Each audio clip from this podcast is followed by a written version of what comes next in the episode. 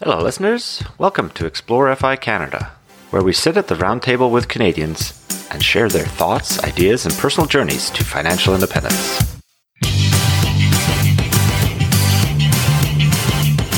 Thanks to Matt McKeever for sponsoring Explore FI Canada. Matt is a Canadian investor, CPA, entrepreneur, and real estate expert who achieved FIRE at age 31. Do us a favor and check out his YouTube channel by searching Matt McKeever or using the link in our show notes. Okay, here we go again on Explore FI Canada. It's Money Mechanic with you. And of course, Chrissy is with me today. Good afternoon, Chrissy. Hello, Money Mechanic. How are you doing on this sunny day? I am loving the summer. Um, we are taking a break from the sun, which actually feels nice because I'm up in uh, the middle of the island and it is hot, 30 plus up here. Yeah. Uh, so while we are inside for this brief moment of uh, the day here, we also have a guest with us today. Uh, welcome to the show. It is Sandy Yong, and she's the author of The Money Master. Welcome to the show, Sandy. Nice to have you here today. Thank you for inviting me to be on your show. I'm very excited to share some of my insights with your audience today. Well, it's always a pleasure. And you were kind enough to send us a copy of your book, which Christian and I both, it was funny because we got it and we messaged each other like later that night after it showed up in the mail. I'm like, have you read it yet? And she's like, yeah, I have. And I'm like, oh, me too. well, that's and, one of the things I like about this book. It's such an easy read. Like it's not the slog that you have to get through. It's very approachable, very quick. Um, it's, it's really nice for people who are just getting started. Yeah, absolutely. I agree with that.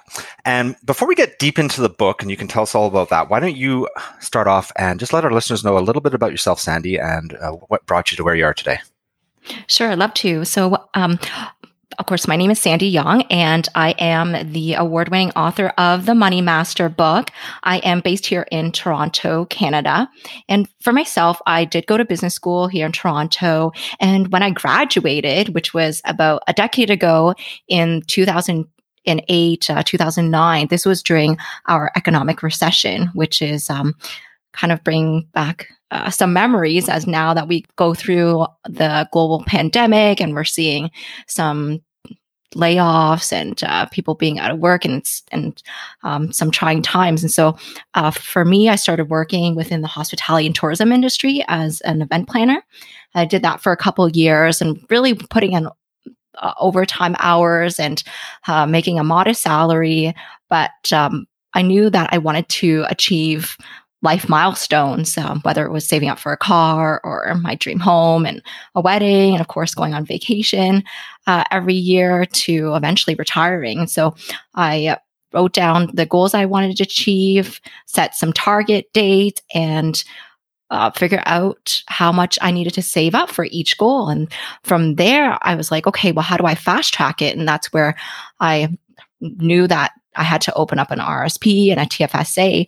So I went to one of the big banks, like most people, and naively bought high fee, high risk mutual funds and end up losing thousands of dollars. And that's that was really frustrating as a early 20 something year old, not really knowing what to do, but felt like I was doing the right steps. And that's where I really wanted to take matters and into my own hands and do my own research, make sure that I was educated and armed with the right information so that I was setting myself up for success and not relying on the financial institutions to kind of guide me.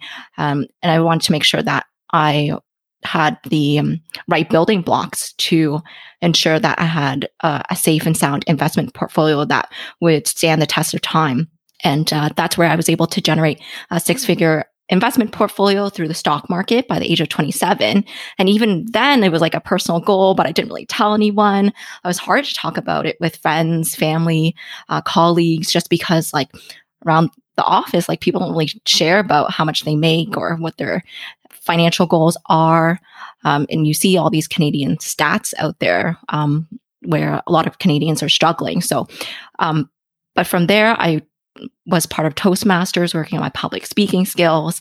And then two years ago, my husband and I decided to write a book. And that's where I had my light bulb moment where I could combine my passion for professional speaking and have a platform to educate millennials on financial literacy and, and teach them how they can create multiple streams of income and achieve financial stability. I think you make a great point there because the first line on your the back cover of your book says the topic of money makes people feel anxious and overwhelmed. And I think you just sort of hit that nail right on the head there is that discussion is not it's nice to be part of this fi community now and, and sharing this podcast so that we can have this discussion and share it with other people for sure. You went to fincon uh, 2019 which i'm really jealous because i wanted to go this year but that's not actually going to happen but it sounds like you started your journey around the, a, similar time for a lot of us i think it was after that financial meltdown 2008 things like that. But you hadn't really started focusing on financial independence until you were exposed to the playing with fire movie at fincon and uh, you heard about it on some other podcasts. How did everything that you were working towards before that point did you have a pivot or was it just something that you'd been building towards and then you're like oh now i've got some uh, destination type thing to your investing yeah, it's been quite interesting. I mean, all of the personal finance books that I read uh, about really talked about creating financial goals, like having a plan. Like I had, um, I was still do. I still have an Excel sheet that I created um, in my early twenties that mapped out like every single year how much I would save, and then cumulative over decades until I, I would retire the classic age of 65. And I would keep track of it on a quarterly basis and for sure yearly basis to monitor and adjust it. And then yeah, it wasn't until my husband Albert and I went to FinCon uh, 2019. And when we saw the Playing with Fire uh, movie, that's when it really opened up our eyes to this whole fire community um, that we didn't really know too much about, uh, but we definitely aligned um, our values and our goals too. And it was really an interesting take to see like what people do um, in order to make those behavioral changes and lifestyle changes, uh, and and to explore like what is the meaning of fire and you know financial independence and retiring early. And so that's where it really helped. I guess bring this to the forefront of our of our marriage and to sit down and reflect like what do we want a from a decade from now or two decades? Like, what will our future look like? And even when we do reach FI, what do we want to continue to do after that?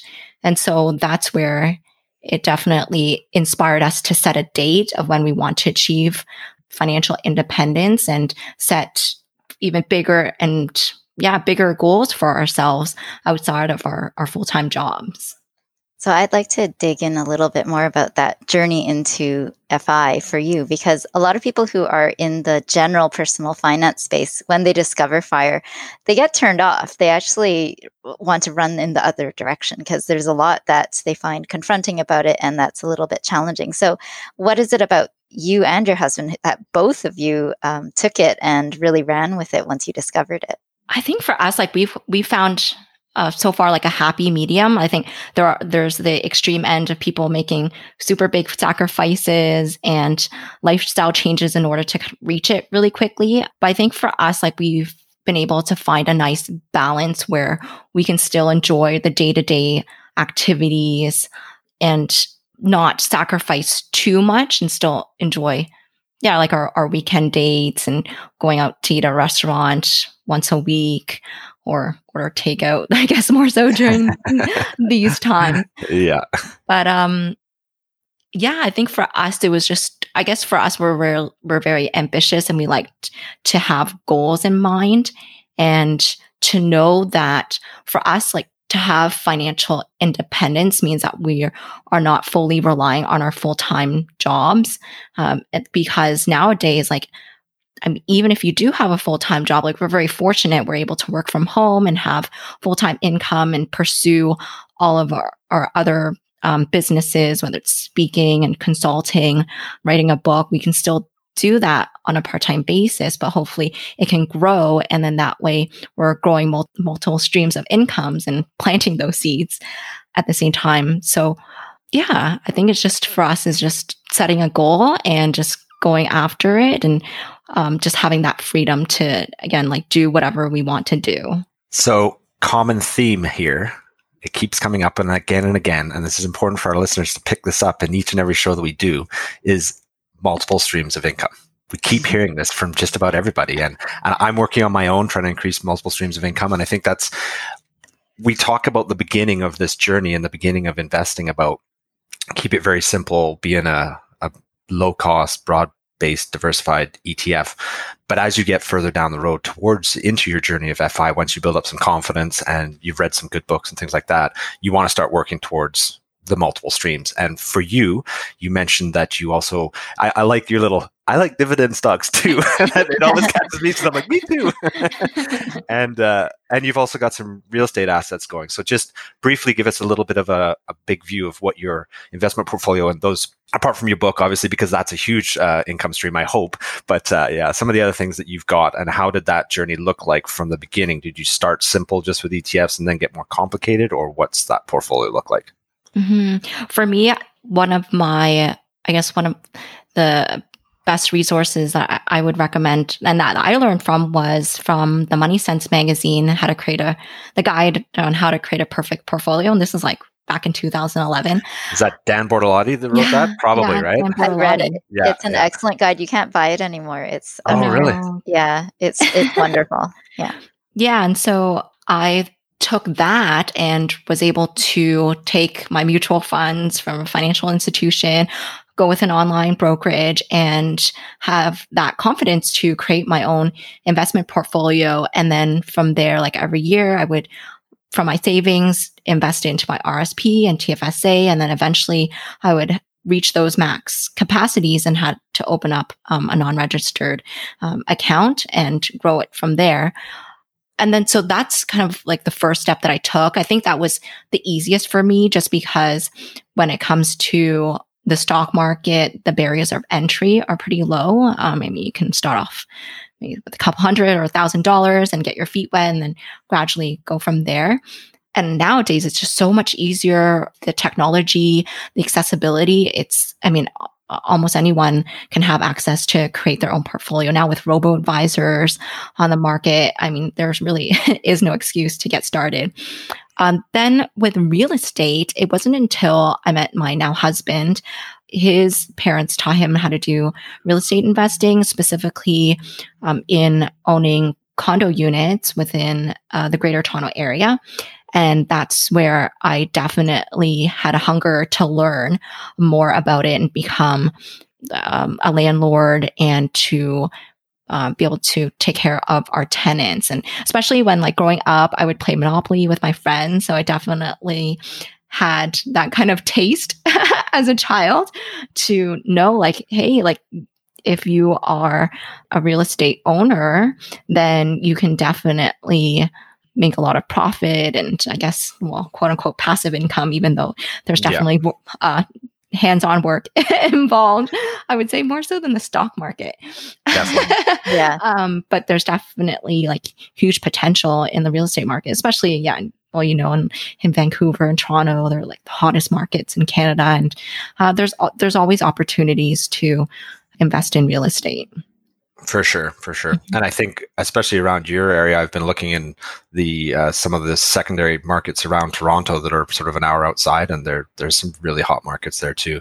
And I think another, I mean, great story that that you got involved in that with Albert, your husband there.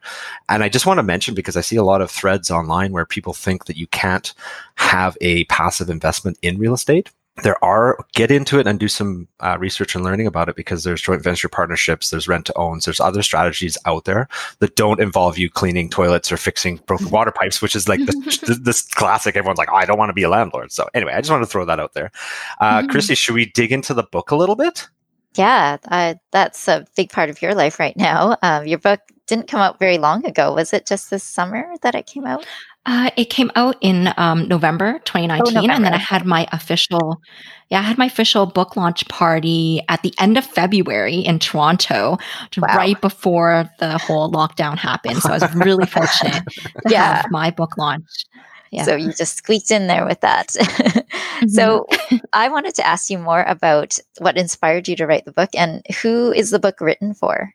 Yeah. So for myself, like going through and finding success with the stock market and then um, you know starting out in real estate and reading dozens and dozens of personal finance and investing books i felt like i had so much knowledge to share but for years i struggled with like how can i share this with my peers and other millennials? And when t- when I was talking to my coworkers or my friends, I would hear stories about like how they would still be living paycheck to paycheck or they hadn't paid off their student loans and or they would have to support their parents like the elderly and these are real struggles that our Canadians are facing. And so when uh, my husband Albert, back in January 2018, his New Year's resolution was to write a book. And I was like, oh, that's great, honey. Like, I'm fully supportive of you. Yeah, like, go for it. And then I had no intention of writing a book. Like, it was not on my radar. Like, was not one of my personal goals. But it wasn't until we uh, found out well, through social media um, about a book writing seminar. Um, it was in Toronto. And so my husband and I decided to go attend. And we had already had a bunch of friends, especially within our Toastmasters circle, who were uh, professional speakers and also came out with a book. And we knew that if we really wanted to build our speaking business, that in order to be taken seriously, that you have to have a book. And like, if you look at all the big names on stage, like Tony Robbins, Rachel Hollis, they all have books um, because it builds your credibility.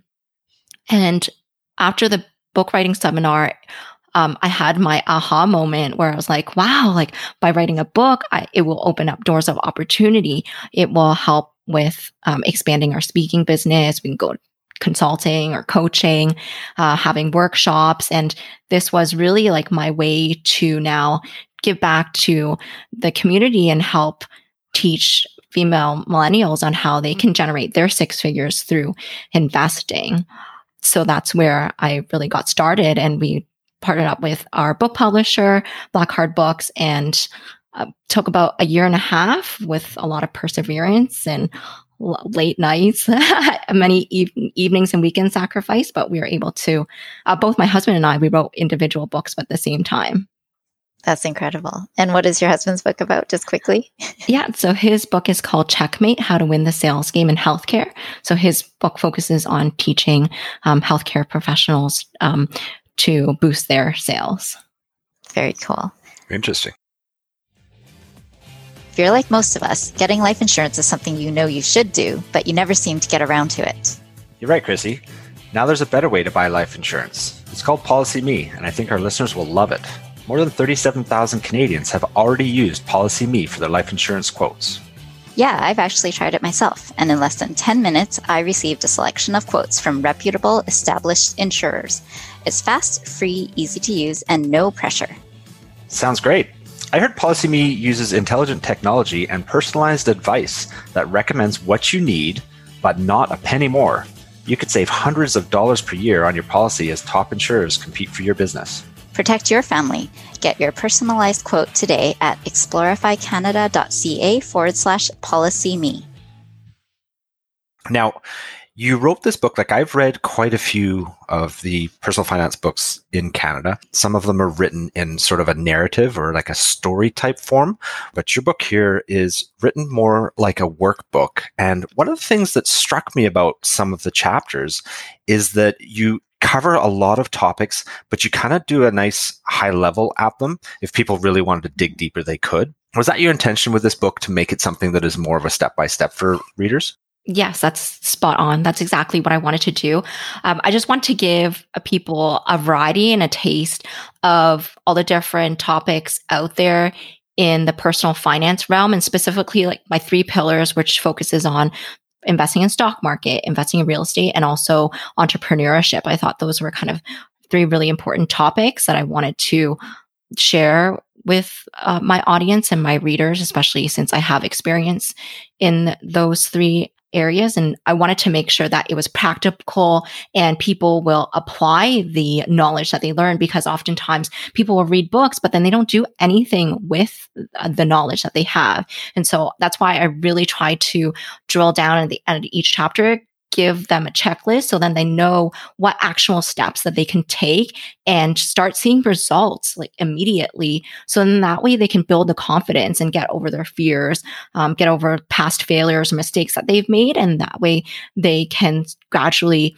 increase their confidence and keep growing their investment portfolio over time and see that they too can they can do it yeah i think that's one of the things i found reading it is it's a book that i could probably easily refer to things in the future as I sort of got to another step or whatnot. I can, I just flipped it open here. It's like stay on track. You know, I've got a checklist here, things like that, where some of the, not to put down any of the other personal finance books that are out there, but when they're written in a narrative, it's harder to jump back to a specific spot and just sort of revisit that information that's important as you get along this path and build your confidence. So I thought, I think you did a great job on that. Great. Thank you. I feel like it's a good book I can just hand to even a teenager and just say, read it, and you'll get a good idea of how to become a money master and how to get started. And it, it gives a good overview of a wide range of topics, including uh, investing, basic personal finance, as well as real estate investing, which which are all things that you dabble in. Which is, uh, I think, important for a new investor to know that there's not just one way to grow your wealth. Yeah, and it's interesting you say that because uh, the feedback that I've received some from some of my readers that the parents do pass it on to their teenage kids because they want to have those conversations and uh, open dialogues with them. And um, this book has been able to open up and start those conversations and teach those foundational sound habits uh, for their teenagers and make sure that they are prepared when they they become an uh, adult. Now, we've pumped you up and we've told you we like the book, but now I'm going to take a shot at you. sure. no, no, it's it's nothing. It's nothing. Uh, nothing drastic at all. I just, well, actually, I was just curious, and I wanted to ask you. You included three interviews towards the back of the book, and it was interesting because I'm just going to quote from the book here is uh, what should investors consider before they invest in marijuana ETFs? And it was interesting because I know at the time you wrote that, that was a, a, lo- a big topic of discussion at the time. And hopefully people didn't put a ton of money into what is it, HMMJ or whatever it is. Mm-hmm. Um, why did you choose to use these interviews in the book? They they kind of broke for me when I was reading it. They broke away from the workbook style of flow that you had going, and I kind of didn't get a lot from them. So I just was curious to hear what your take on why you put them in there. Yeah, so I did interview several industry experts, um, whether it was in the cannabis industry or um, real estate um, to uh, law. And I wanted to share different perspectives from industry experts on what their uh, take is um, based on what was kind of trending uh, recently and to give readers i guess yeah kind of like a panel interview um, okay. say and to um, highlight some of the other financial experts i even have ellen roseman there and do, she's yeah. been been uh, in the industry for decades now so yeah just to kind of um, share different perspectives and and shed some light on maybe other things that I may not have had um, expertise or experience in, and um, just to hear from other voices. Yeah, no, that totally makes sense. That's kind of where I figured you'd be going with that. But uh, anyway, uh, Chrissy, moving on. Yeah. So I'd like to talk to you about another area that you have a, a lot of expertise in. I see you as a multi-passionate entrepreneur. I don't know if you've heard of Marie Forleo, but she's big on that this multi-passionate thing where uh, you, you just have so many interests and there are things that you're really, really passionate about. And it's okay to have different passions and um, to explore all of them. And so you not only are an author, but you have a day job. You're also a keynote speaker and amongst other things. So uh, can you tell me more about that? Um, how did you get into this multi passionate kind of entrepreneurial uh, journey that you're on? Yeah, that's a great question. Wow.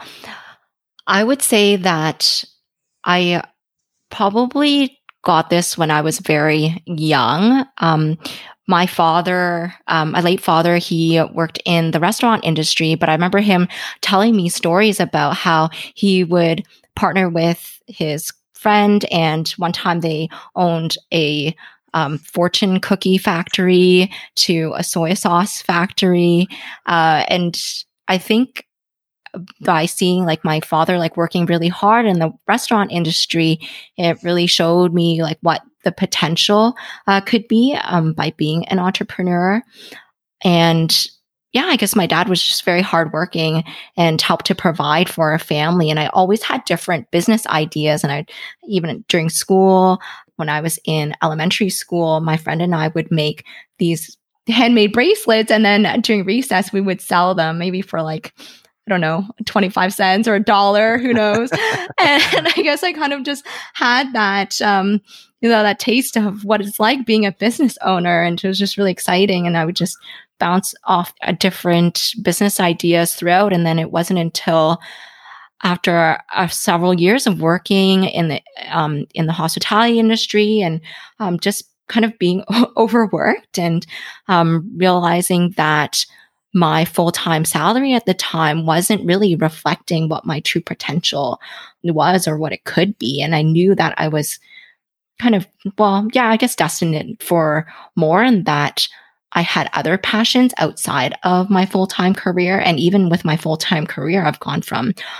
from conference planning to procurement and now product management. So I see myself as a bit of a chameleon working my way through different industries and trying new things. And I think that as human beings, like we're, there's always room for learning and growth and to try new things no matter how young or old we are and just to kind of explore like maybe some hidden passions that we never knew that we had. And so, and I'm really fortunate that I'm able to be in a position where I, you know, have full time income, but then also can um, develop businesses um, on the side and even for my husband like we're able to support each other as well so yeah i encourage other people to do it too and I, I, definitely share that in my book to get people to reflect on what their talents are and explore what they can do especially now during the pandemic when mm-hmm. we've seen massive layoffs and uh, people really struggling to find work and so why not really think about like what your your passions are and maybe your talents you can turn into a profit. Well, this ties back to what Money Mechanic was saying about multiple income streams, right? You you really have that down. you have many many income stream, streams, which is fantastic. And my next question then is um, about how this ties into your FI journey. Is this part of the plan that maybe your day job will end and then you'll be able to pursue these passions um, as your part time gig? And would it be a, a semi retirement for you or something? I don't know if you've heard of Coast FI, which is what Money Mechanic is currently pursuing. Uh, what does that look like? How do all these things tie into your FI journey? Yeah, I think for us, I mean, it wasn't until we went to FinCon last year that we really explored more into FI. I think for us, like, I think it's kind of always a changing or evolving plan. Uh, right now, we are planning to reach our FI date of September 2029.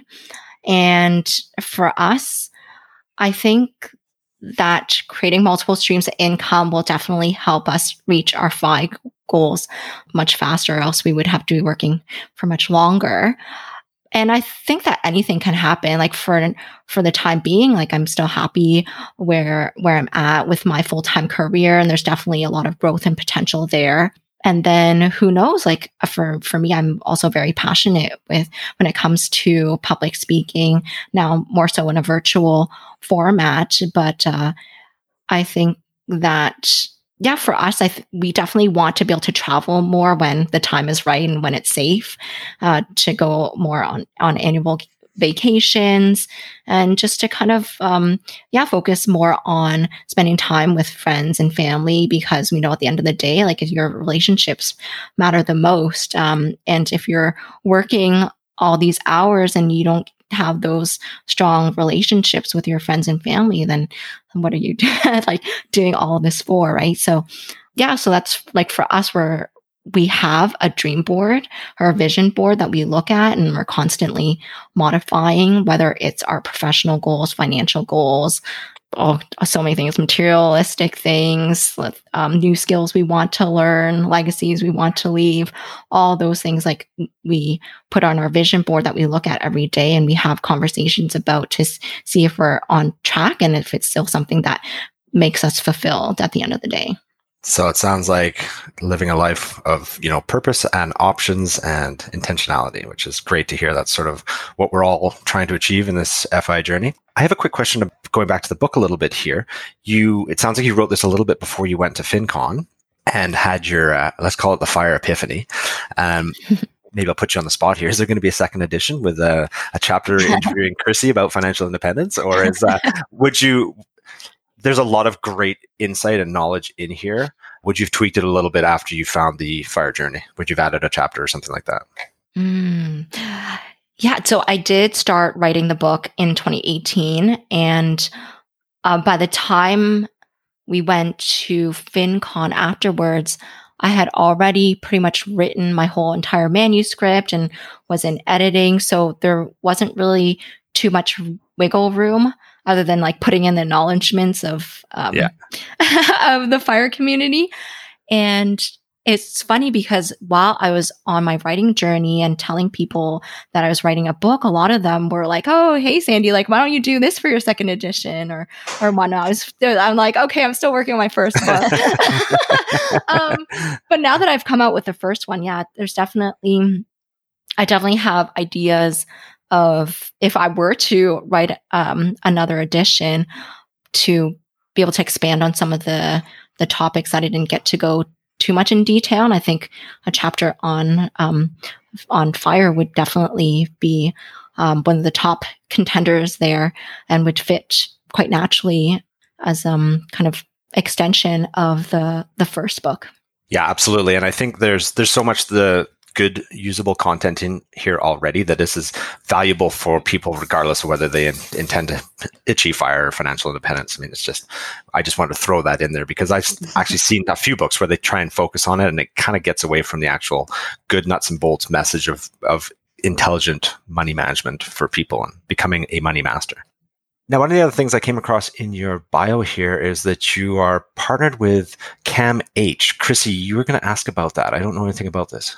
Yes, I was uh, because I listened to some of your other interviews and you did speak about this. And and mental illness is something that's near and dear to my heart because I had postpartum depression with both my kids, and so I think it's important to talk about it when we can and shed light on it to take away the stigma of mental illness. So I know that $2 of every book sale goes towards CAMH, which is the Center for Addiction and Mental Health. Can you tell us more about your partnership with them and what is it that motivated you to start this partnership? Yeah, so for myself, growing up in a household, my late mother was diagnosed with uh, several mental illnesses. And as a family, uh, we struggled quite a bit trying to support her and to support each other and just seeing the struggles that she faced with on a daily basis it was hard because although she really wanted to hold a full-time job um, her mental illness took over and she became a homemaker to take care of um, my older sister and i. And yeah and it's just um, it was it was sad to see that um, how much of uh, her mental illness affected her day to day activities, her behavior, and just to understand that the way that she might act was out of um, normal, but it was just something that we had to deal with. And especially within the Chinese community and probably other communities can cultures can relate, but it was tough to share this with relatives or our neighbors or uh, friends and family. And it's something that I felt like I had to keep secret because either I was afraid that people would judge me, um, people would think differently of me, or like I felt ashamed. And there was a lot of um, guilt and shame surrounding that. And so I felt that with this book, not only did I want to break the barriers of talking about money, but I also wanted to do the same thing for mental health. And this was also in part where and now that I'm working for Bell Canada, Bell also has their annual Bell Let's Talk Day. And so that also kind of became a natural transition where I'd already started fundraising money for CAMH several years ago, um, my own personal initiative. And then now with this book, I was like, okay, well, why not also do an official partnership with CAMH? And you know, we had several coffee chats, and we were able to form a partnership there. And they were at our at my book launch, and and now I'm able to help open up and share my story, and hopefully that helps other people uh, give gives them comfort in knowing that they're not the only one and that there are people out there who can help and give you support. And CAMH is a wonderful organization that they do a lot of research and they help support families who are, are in need. Oh, I think that's wonderful of you. It's, it's brave and uh, it's also very generous of you to be raising money for this worthy cause. And uh, it's just another reason for our listeners to go out and buy your book. It's supporting a good cause. Uh, we do also want to mention that you're very generous to give us a couple of copies to give away to our listeners for those who aren't going to buy the book immediately. Maybe they can try to win it first. So, um, Money Mechanic, how how can our listeners possibly win a copy for themselves? You know, I just had a thought. what if we request our kind listeners to make a small donation to CAMH and send us a message, leave us a message on either the show notes or our Facebook page. Say that you've made a small donation to CAMH, which is going to be helpful for everybody, and you'll be entered in a draw, and we'll do a random draw for two books. How's that? Oh, I love that. Great idea. Yeah, it's great.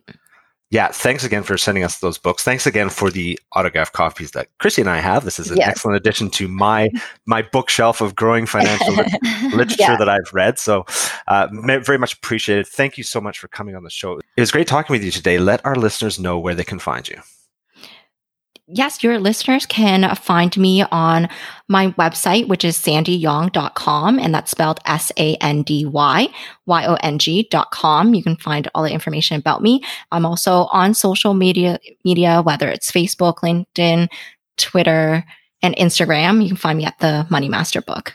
Perfect. Thank you very much, Sandy. And I should mention that the two giveaway copies are also signed by you. They are autographed as well. And uh, we would like our listeners to uh, comment and with their donations by September the 30th, and then we will announce the winners after that. So thank you very much, Sandy. We had a great chat with you today. Thank you, guys. This was a lot of fun. Thanks for listening.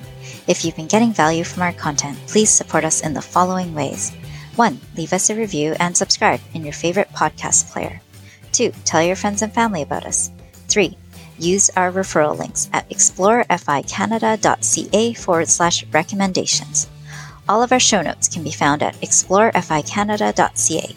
You can also find us at our own blogs, figarage.ca or eatsleepbreathefi.com.